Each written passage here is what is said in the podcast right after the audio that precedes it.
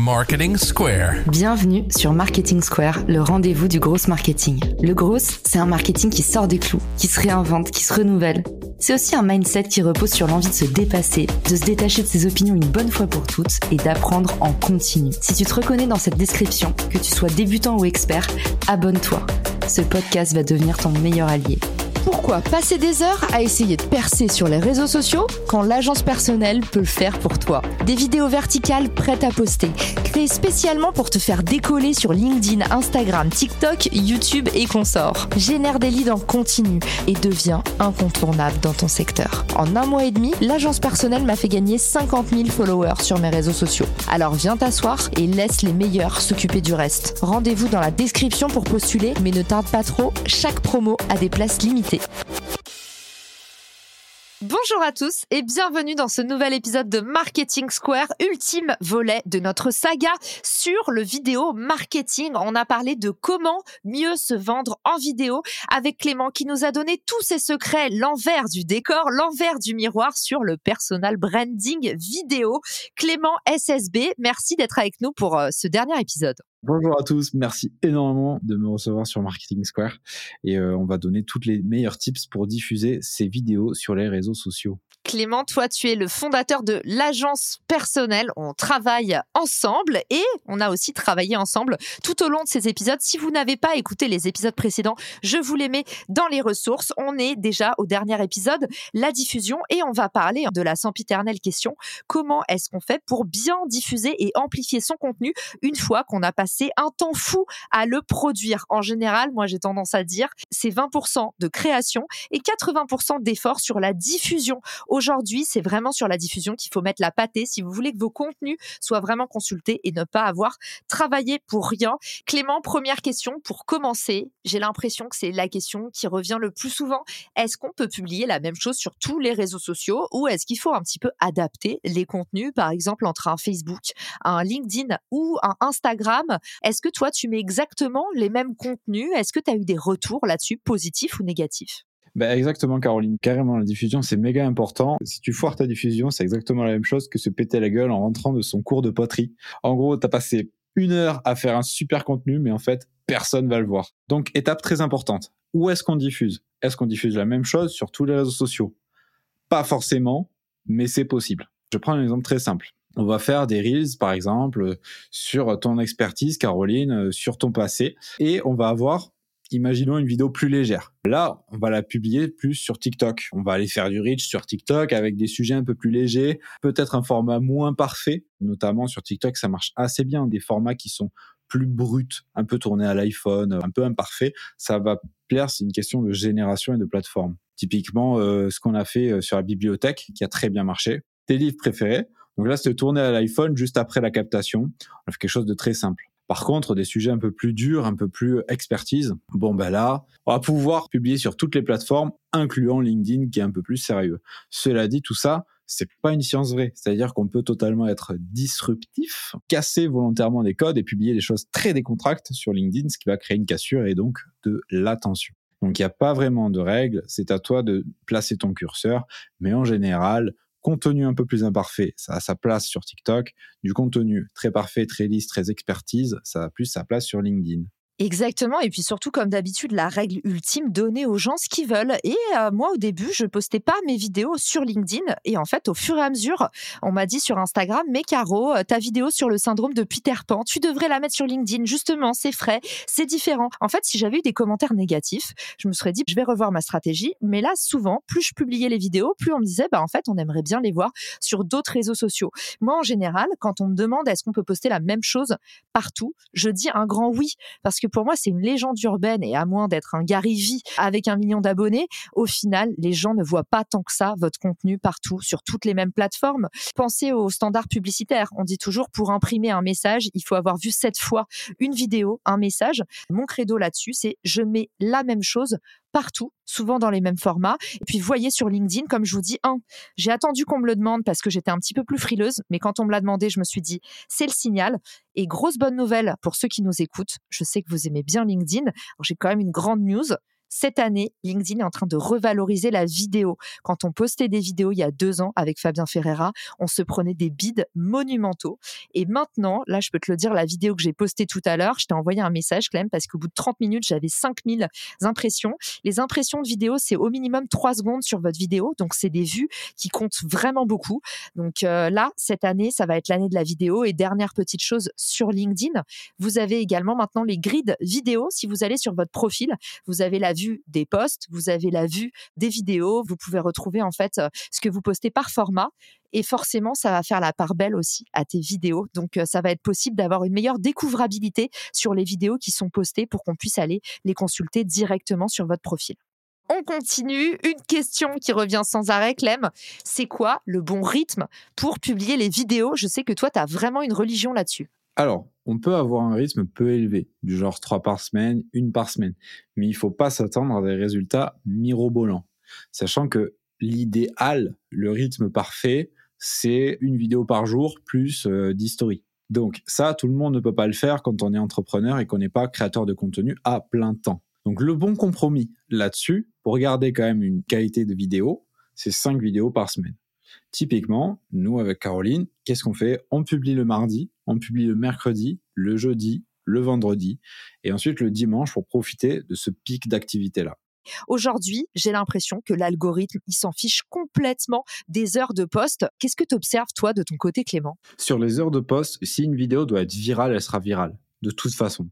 Un jour, j'ai publié une de tes vidéos à vingt-deux heures. Le soir même, elle a fait mille vues, tu vois. Sur TikTok ? Sur TikTok, ouais. Mais donc, j'ai publié à vingt-deux heures et le lendemain, il n'y avait que mille vues quand j'ai regardé à sept heures. Une heure plus tard, tu étais à huit mille vues. Donc, en fait, TikTok, c'est un format où, en fait, il ne va pas vraiment tester par rapport à du temps. Il va tester par rapport à du nombre de personnes auxquelles il le montre. Donc, qu'il le montre sur une période de faible activité ou de forte activité, ça prendra juste plus longtemps. Donc, sur TikTok, on s'en fout de l'heure de diffusion. Préférez la soirée quand même pour avoir une ascension plus rapide, voilà, du contenu. En soi, si tu veux le poster à six heures du mat, bah, c'est pas très grave. Voilà. Sur Instagram, par contre, là, on va essayer de choper le momentum. C'est-à-dire que une vidéo virale, elle sera virale de toute façon. Ça, c'est clair et net. Tu peux la poster euh, à six heures du mat. Si elle est virale, elle est virale. Sur Instagram, c'est un peu plus compliqué. Sur Instagram, il faut profiter des moments où il y a un momentum d'attention.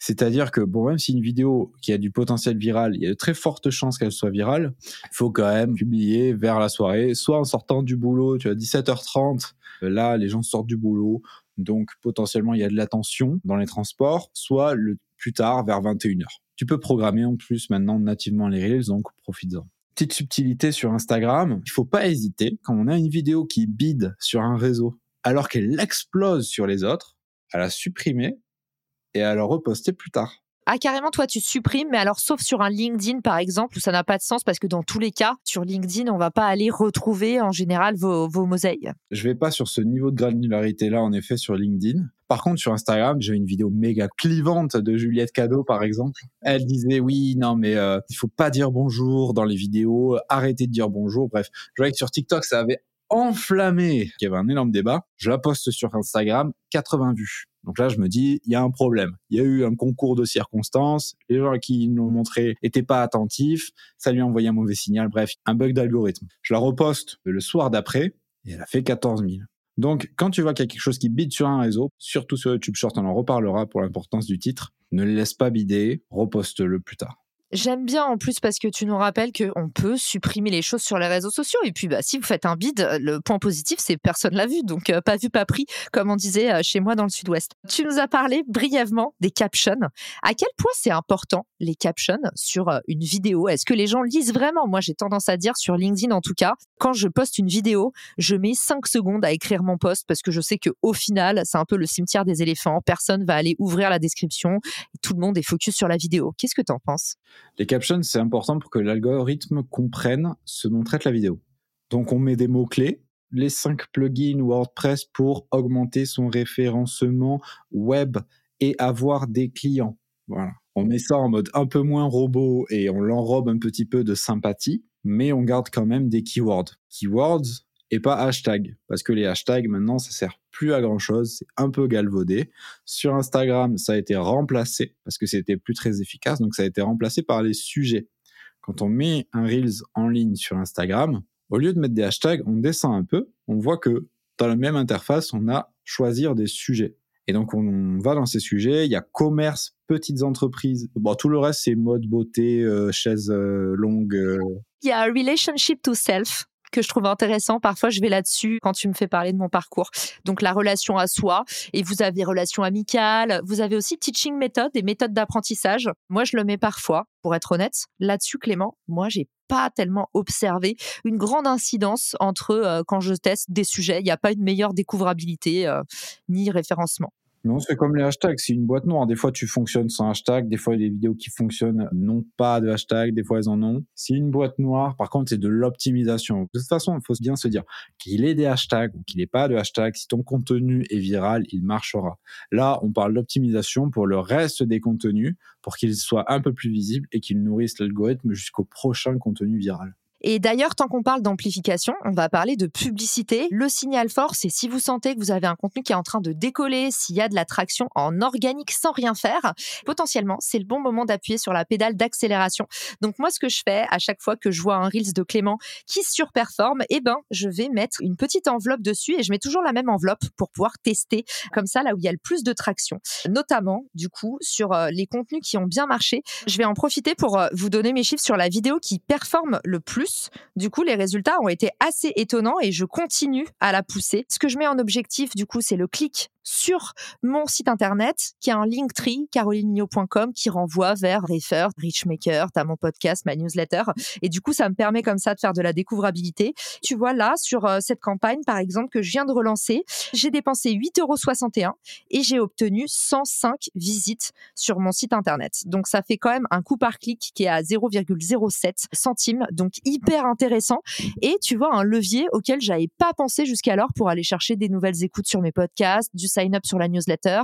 Donc, c'est à ça aussi que ça sert de faire de la vidéo, Clem, c'est de faire des publicités qui cartonnent en mode social selling, quoi. Carrément, les vidéos en mode personal branding, en publicité, c'est assez peu attendu et du coup, j'étais pas la seule de mes clientes à le faire. C'est vraiment une tendance en ce moment. D'ailleurs, pour ceux qui nous écoutent, on avait fait un épisode là-dessus avec Aymeric Bourgeois sur le User Generated Content. Lui, il nous disait en publicité, le format qui cartonne, c'est de montrer tes clients. Donc, en gros, on veut voir des visages, des vrais gens qui nous expliquent avec leurs mots comment ils utilisent le produit, comment il est le produit en situation, à quoi il ressemble entre les mains d'un vrai humain. Et ça, bah, ça permet de se projeter et puis ça crée surtout beaucoup de de confiance et de connivence. Voilà, moi, assez surprise par les chiffres en publicité. En tout cas, sur Instagram, je voulais vous livrer ce retour d'expérience. Et TikTok, j'ai pas testé. Mon opinion, justement, de TikTok, c'est que c'est une plateforme, contrairement aux autres, qui est faite pour garder les utilisateurs hyper captifs et pour qu'en fait, sur TikTok, on ait juste envie, pour l'étape d'après, d'aller regarder la vidéo suivante. Ça crée un effet un peu roulette russe. Alors que finalement, sur Instagram, c'est des gens qu'on connaît, auxquels on est un peu attaché, plutôt ton cercle un. Et puis sur LinkedIn, c'est resserré au autour de tes centres d'intérêt et tout est fait pour que tu ailles voir, ah bah machin a commenté, tu vois un petit peu la boîte de la personne. Mais je trouve que TikTok, c'est un réseau où au final, ça te donne qu'une envie, c'est de regarder une autre vidéo et encore une autre vidéo. Et je pense que c'est pour ça que, en général, on a du mal à convertir. Qu'est-ce que t'en penses ? C'est ça, ça fait de la noto. Et puis moi, je travaille en marque personnelle, donc l'important, c'est de la notoriété, c'est de l'awareness, c'est de la présence dans l'esprit de ta cible. Ça remplit son job parce que tout le monde t'a parlé de cette vidéo qui avait fait un million de vues. Tout le monde avait vu les l'effet cheerleader. Quand je montre cette vidéo encore aux freelances que j'ai formés hier, ils m'ont dit « Ah, mais j'ai vu cette vidéo ». Donc, en fait, ça marche, tu fais de la notoriété et en effet, il y a moins de clics. À l'inverse de LinkedIn qui va faire moins de vues, mais par contre, beaucoup plus de last interaction.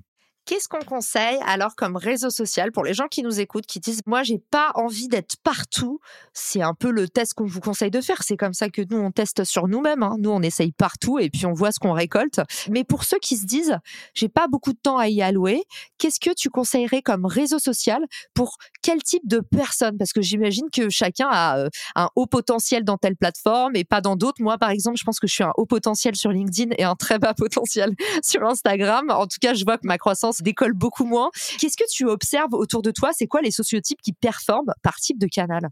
Ouais, alors tu performes très bien sur Instagram. Pour moi, il n'y a pas vraiment de bon réseau sur lequel publier en fonction de ta personnalité. Tu testes, tu vois, sur lesquels tu as les meilleurs retours, potentiellement ceux qui ont les, les plus grosses impressions, et puis aussi ceux qui vont créer des conversations, ceux desquels on va te parler, on va dire « Ah, j'ai vu ta vidéo sur LinkedIn ». Et après, peut-être que tu peux enlever des réseaux. Moi, il y a un réseau, par exemple, en ce moment, que je teste pas mal, qui est Facebook Reels, qui a un gros potentiel. En partant de zéro, en fait, je pense qu'il n'y a pas vraiment de réseau sur lequel tu dois aller. Si tu veux faire des trucs fun, va plus sur TikTok. Si tu veux vraiment générer euh, de la confiance avec tes prospects, va sur LinkedIn. Si tes prospects sont sur LinkedIn, en fait, c'est toujours la même chose. Regarde où est ta cible, regarde ton objectif, et puis en fonction, tu vas trouver le réseau correspondant. Une exception, YouTube Shorts. Si tu es déjà créateur de contenu sur YouTube, c'est un levier de croissance intéressant aussi. À ne pas sous-estimer, mais pour moi, l'idéal, c'est d'aller sur tout. Exactement, et on finira aussi en disant, si vous voulez pas rester éternellement sous le joug des algorithmes, qui sont très bien pour nous faire découvrir, mais assez dangereux finalement pour nous permettre de pérenniser l'essentiel, on l'expliquait dans un épisode avec Caroline Jurado justement sur TikTok, ayez une base email, ayez un site internet, prenez de la data en propriétaire également, parce que malheureusement, les algos font un peu la pluie et le beau temps, alors c'est hyper bien quand vous prenez ces avantages, c'est-à-dire la découvrabilité, mais derrière, construisez une audience vraiment qui vous ressemble sur une plateforme propriétaire. Donc, la bonne vieille base email, c'est bête, mais voilà, forcez-vous à avoir ce réflexe si vous voulez capitaliser sur le long terme, sur vos vidéos, tout ça. Bon, on va dire, niveau vidéo, YouTube, c'est quand même un bon élève et en général, il vous rapporte des vues pendant très, très longtemps. Il est un petit peu à part des autres réseaux sociaux, mais comme on vous disait, pour LinkedIn, pour Instagram, pour tous les autres réseaux sociaux, Pinterest fait de la vidéo aussi maintenant depuis peu. Donc, pour ceux d'entre vous qui sont dans des loges un peu déco, dans la mode, dans la cosmétique, ça peut vraiment valoir le coup aussi de distribuer vos vidéos vidéo par ce biais. En tout cas, vous avez compris dans cet épisode, c'est pas parce que vous postez la même chose partout que les gens vont voir sans arrêt la même vidéo et qu'ils vont se désabonner. Bah, au contraire, l'itération crée finalement l'attachement, l'engagement et puis la preuve sociale. Et surtout, j'ai envie de finir l'épisode en disant l'important, c'est comment vous reliez les éléments du système entre eux, parce que Clément vous l'a dit, votre cible, elle est partout. Clément, pour pouvoir te retrouver, t'envoyer un maximum de force sur les réseaux sociaux pour te remercier pour cette saga. J'en faisais plus sur Marketing Square, mais tu m'as redonné envie de faire des sagas et honnêtement, merci pour tout ce que tu nous as délivré. Le podcast, il est euh, principalement là pour justement faire monter des étoiles comme toi. Donc, j'espère que ça va donner l'occasion à plein de gens de te découvrir. Où est-ce qu'on peut aller t'envoyer de la force en priorité à toi ou aller regarder ce que tu fais avec l'agence personnelle? Clément S S B sur LinkedIn. Venez me suivre. Je partage vraiment tous les tips que j'apprends. À chaque fois que j'apprends quelque chose, j'en fais une newsletter et ensuite je la partage en post sur LinkedIn. Donc vous retrouverez sur LinkedIn ma newsletter qui s'appelle La Growth Pill, dans laquelle il y a vraiment toutes mes astuces de montage, de diffusion, de storytelling, de ligne édito, euh, et cetera. Donc c'est vraiment là que je partage le plus de valeur, et Instagram pour, pour les bêtises. Génial. Alors, n'oubliez pas d'aller suivre Clément, de lui envoyer un maximum d'amour. Et si vous avez compris au terme de cet épisode que la règle de la diffusion, c'est arrêter d'avoir peur d'en faire trop et commencer dès maintenant à démultiplier vos canaux pour être visible partout, devenir incontournable et faire du bruit autour de ces contenus qui nous prennent tellement de temps et d'énergie à créer. Merci à tous pour votre écoute et je vous dis à très vite dans un nouvel épisode. Ciao! Si cet épisode te plaît, tu peux le partager en me taguant ou lui laisser cinq étoiles sur Apple Podcast. Marketing Square.